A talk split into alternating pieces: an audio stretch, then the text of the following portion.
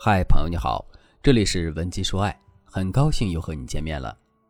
如果你在感情中遇到了情感问题，你可以添加老师的微信文姬零五五，文姬的全拼零五五，主动找到我们，我们这边专业的导师团队会为你制定最科学的解决方案，帮你解决所有的情感问题。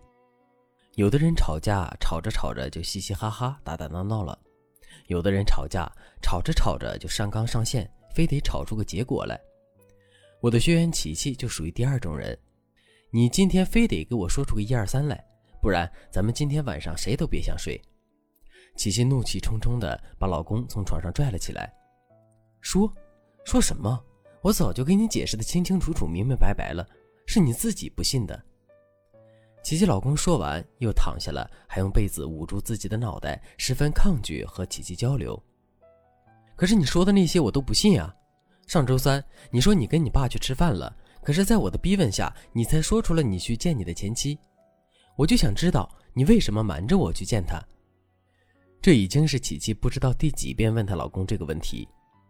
你知不知道你这是在对我撒谎？你这是在欺骗我！我们的婚姻已经存在信任危机了。琪琪一边说一边哭，凌乱枯燥的头发下，豆大的眼泪往床单上砸。而琪琪的老公无动于衷，因为他对这样的逼问、这样的哭闹早就已经麻木了，并且对于隐瞒妻子见前妻这件事情引发的矛盾，他实在是不知道该如何去化解妻子心里的结。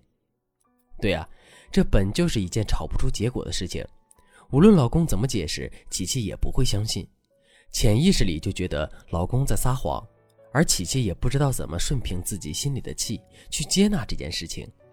就只能一遍又一遍的去老公那里找答案，然后就演变成一次又一次的哭闹。你是否在吵架时也喜欢钻牛角尖呢？如果是的话，请继续往下听。老师将给你解决这类吵架的方法——酝酿效应。什么是酝酿效应呢？在古希腊，国王让人做了一顶纯金的王冠，但他又怀疑工匠在王冠中掺杂了银子。可问题是，这顶王冠。与当初交给金匠的一样重，谁也不知道金匠到底有没有捣鬼。国王就把这个难题交给了阿基米德。阿基米德为了解决这个问题，冥思苦想，他尝试了很多想法，但都失败了。有一天，他去洗澡，他一边坐进澡盆，一边看到水往外溢，同时感觉身体被轻轻的托起。他突然恍然大悟，运用浮力原理解决了这个问题。这个故事告诉我们，当我们遇到了一个束手无策的难题时，不知道该如何下手，不妨抛开前面的问题去做其他的事情，百思不得其解的答案反而会突然出现在我们面前。心理学家将这种现象称之为酝酿效应。同理，我们也可以将酝酿效应运用在吵架这件事情上。第一，使用心理句法让自己平静下来。研究表明。人在发生激烈冲突后的三个小时之内，自身的负面情绪是不会消散的。三个小时之后，如果没有新的刺激出现的话，我们的情绪才会一点一点平稳下来。但即便如此，我们依然无法理性客观地看待自身的问题。所以说，在吵架的时候，我们最应该做的事情就是终止吵架，让自己快速平静下来。这并不是一件容易的事情，但这也不是太难的事情。前提就是我们的方法得当，在这里我给大家分享一个使自己快速平静下来的方法。这个方法叫做心理句法。什么是心理句法呢？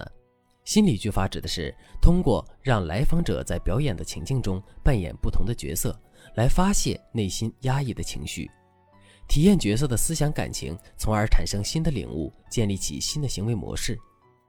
简而言之，我们可以使用对话的形式或者写下来的形式，让自己分饰两角，全然站在对方的角度和自己对话。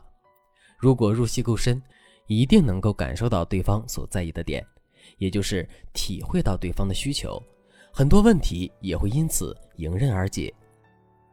在琪琪的案例中，我让她在本子上一字一句地写下她和老公吵架的过程，然后站在老公的角度去体会他的做法。以及这样做的原因，琪琪做了几次之后，发现老公去找前妻的原因，想多给儿子关心，但又不想让琪琪不满意，所以才选择隐瞒的。大家可以反复练习，虽然方法比较简单，但是只要你真的做到了，就一定会对你们的伴侣产生很大的帮助。第二，使用沉默性关心策略给男人台阶下。大家是否有过这样的体验？当你在和某人吵架时，就像是上了发条的机关枪，只想噼里啪啦的往外喷子弹，最好是把对方打成人肉筛子。但是呢，当你冷静下来，你的心里会产生一丝丝的愧疚和歉意，感觉自己做的有点过分。你还想着和对方和好，但又拉不下这个面子。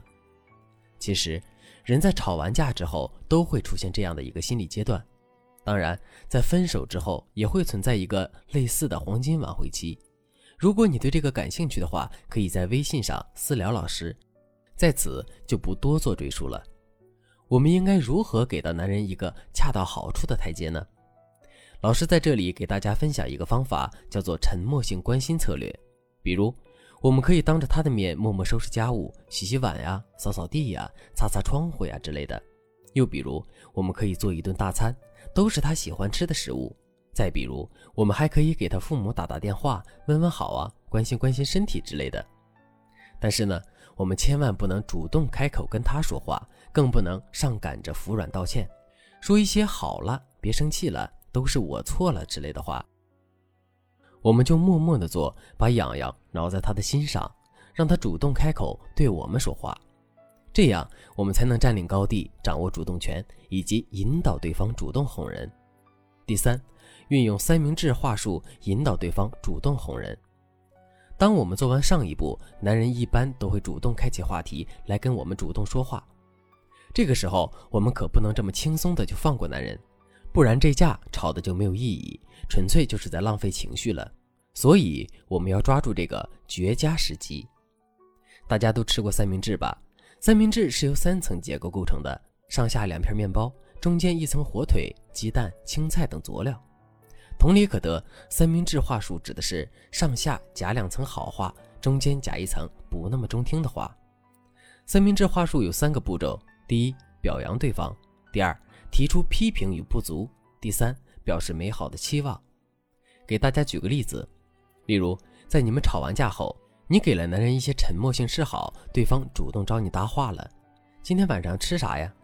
这个时候运用三明治话术，我们可以这样回答。你主动跟我说话，我很开心。但是我现在气还没消呢，不愿意做饭。要是哪个长腿大帅哥给我点杯奶茶，说不定我就消气了。这段话不仅给到对方一个很好的情绪价值，而且是在鼓励他主动求和的行为，也教会他用你喜欢的方式来爱你。慢慢的，吵架就变成了你们之间的调情手段，而不是唇舌大战。